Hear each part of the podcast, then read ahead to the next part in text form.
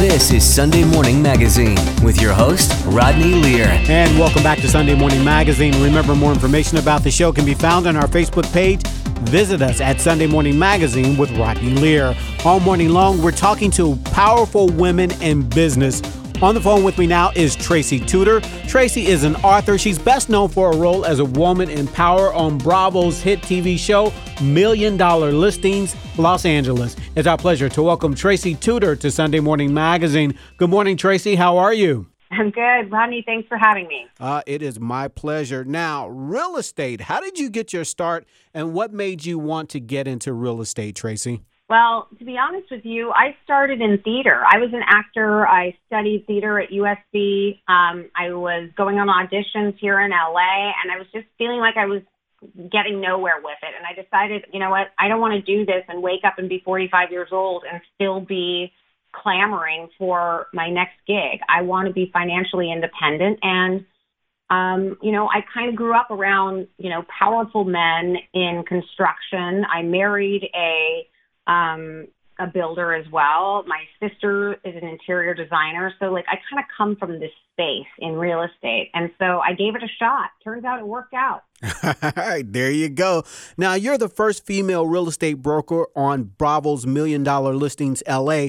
Um, what was your initial reaction when they asked you to join the cast of that show? I was excited. Uh, I had appeared on season nine in showing one of Josh Altman's houses and we just had a really fun, good dynamic between us. So once the show aired, uh, the producers called me up and said, "Hey, we've been looking for a woman to join the cast." And we haven't found one that has worked yet, and we would love it if you would consider it. We think you got you have great chemistry with Altman on the screen, and and we think this would be a good fit. And so I was thrilled, beyond thrilled. Now, seeing yourself on TV and seeing how you handle yourself on film, what is that like for you? Oh God, it's excruciating watching yourself back sometimes. I mean, you know, we shoot this show and it is grueling, you guys. I mean, first of all, I have a full-time job. I'm a single mom with two girls and you know, my second job is is shooting the show, which this season took us 14 months and an average of two days, two and a half days a week of shooting. And mm. so, you know, when you get to the end of it and you're watching it back, you're going, well, we probably shot 10 hours of footage on that. Let's see what happens.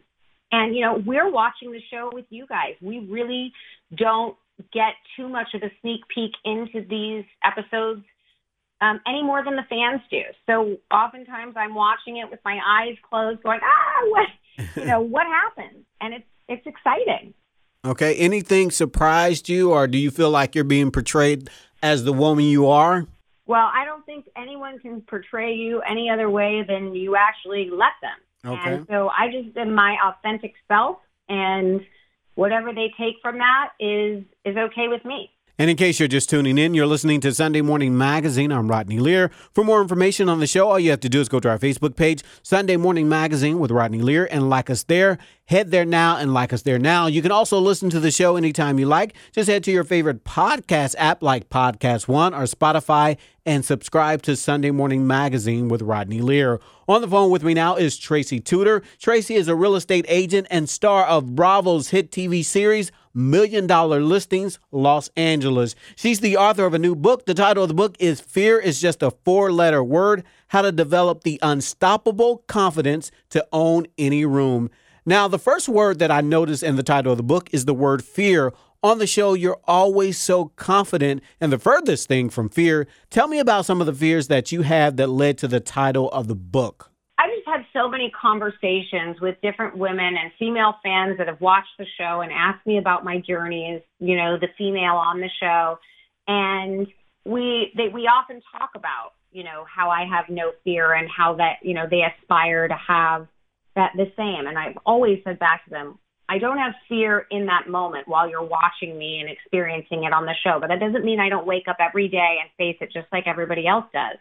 I just have put together a book talking about some of the tools that I use when it does come at me, and it does every single day. Like this morning when I woke up and I had 94 radio interviews back to back at 4:30 a.m.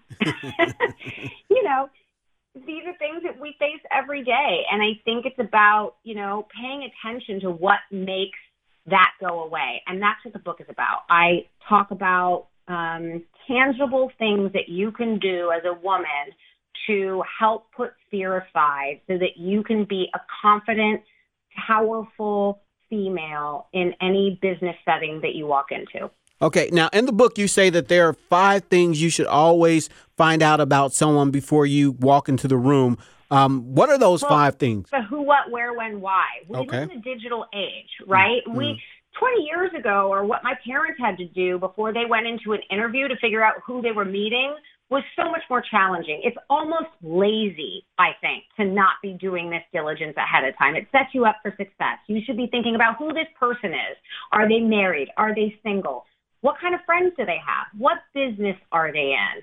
Are they climbing the ladder? Did they get a promotion a year ago? All of these things, you know, what do they do on their off time? What like inspires them outside of their work and their family? Knowing these things makes you feel more connected to that person before you walk in the room. Everybody loves to have you know questions asked of them or they they like to experience if someone if i looked at you today and and said you know you know your wife the other day was uh really pretty special when she shared that photo of you guys you're like you're almost shocked that i know that about you because it shows that i've done my diligence and then all of a sudden they're like okay this mm-hmm. person that's sitting across from me you know, has a has an idea of who I am and where I've come from.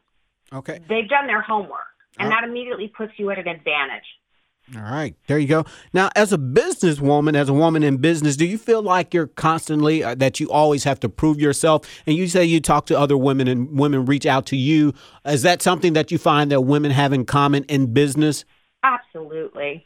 Um, anyone that tells you that that doesn't exist is full of it. Okay. We experience that every single day.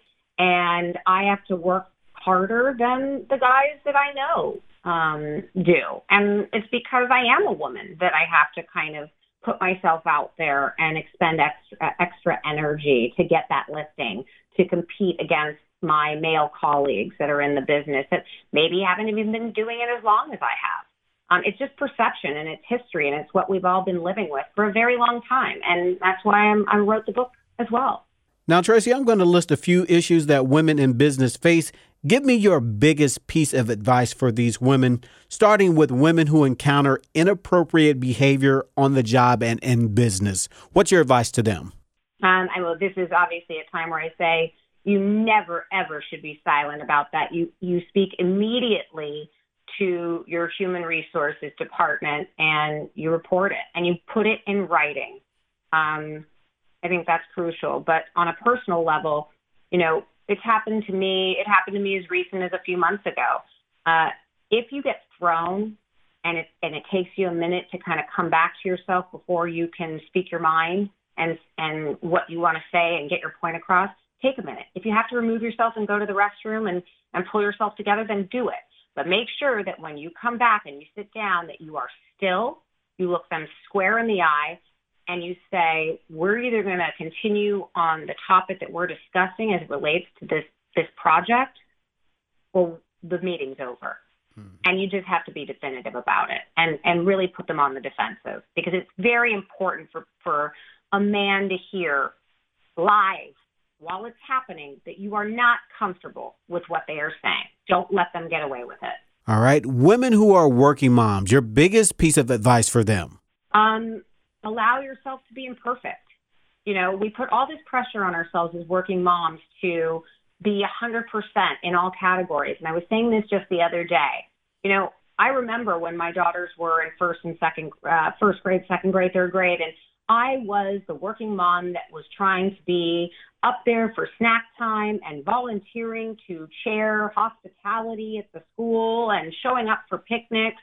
And I, I was running myself ragged. And to be honest with you, it wasn't really serving my kids. It was serving this weird notion that I had to be the perfect mom that was able to do it all. And I'm not. And I remember I sat down with the head of school and I said, I can't do this. I can't be up here every single day. I, I I'm going to lose my mind. And she said, Well, no one told you you had to but yourself. Mm. And so take the pressure off yourself.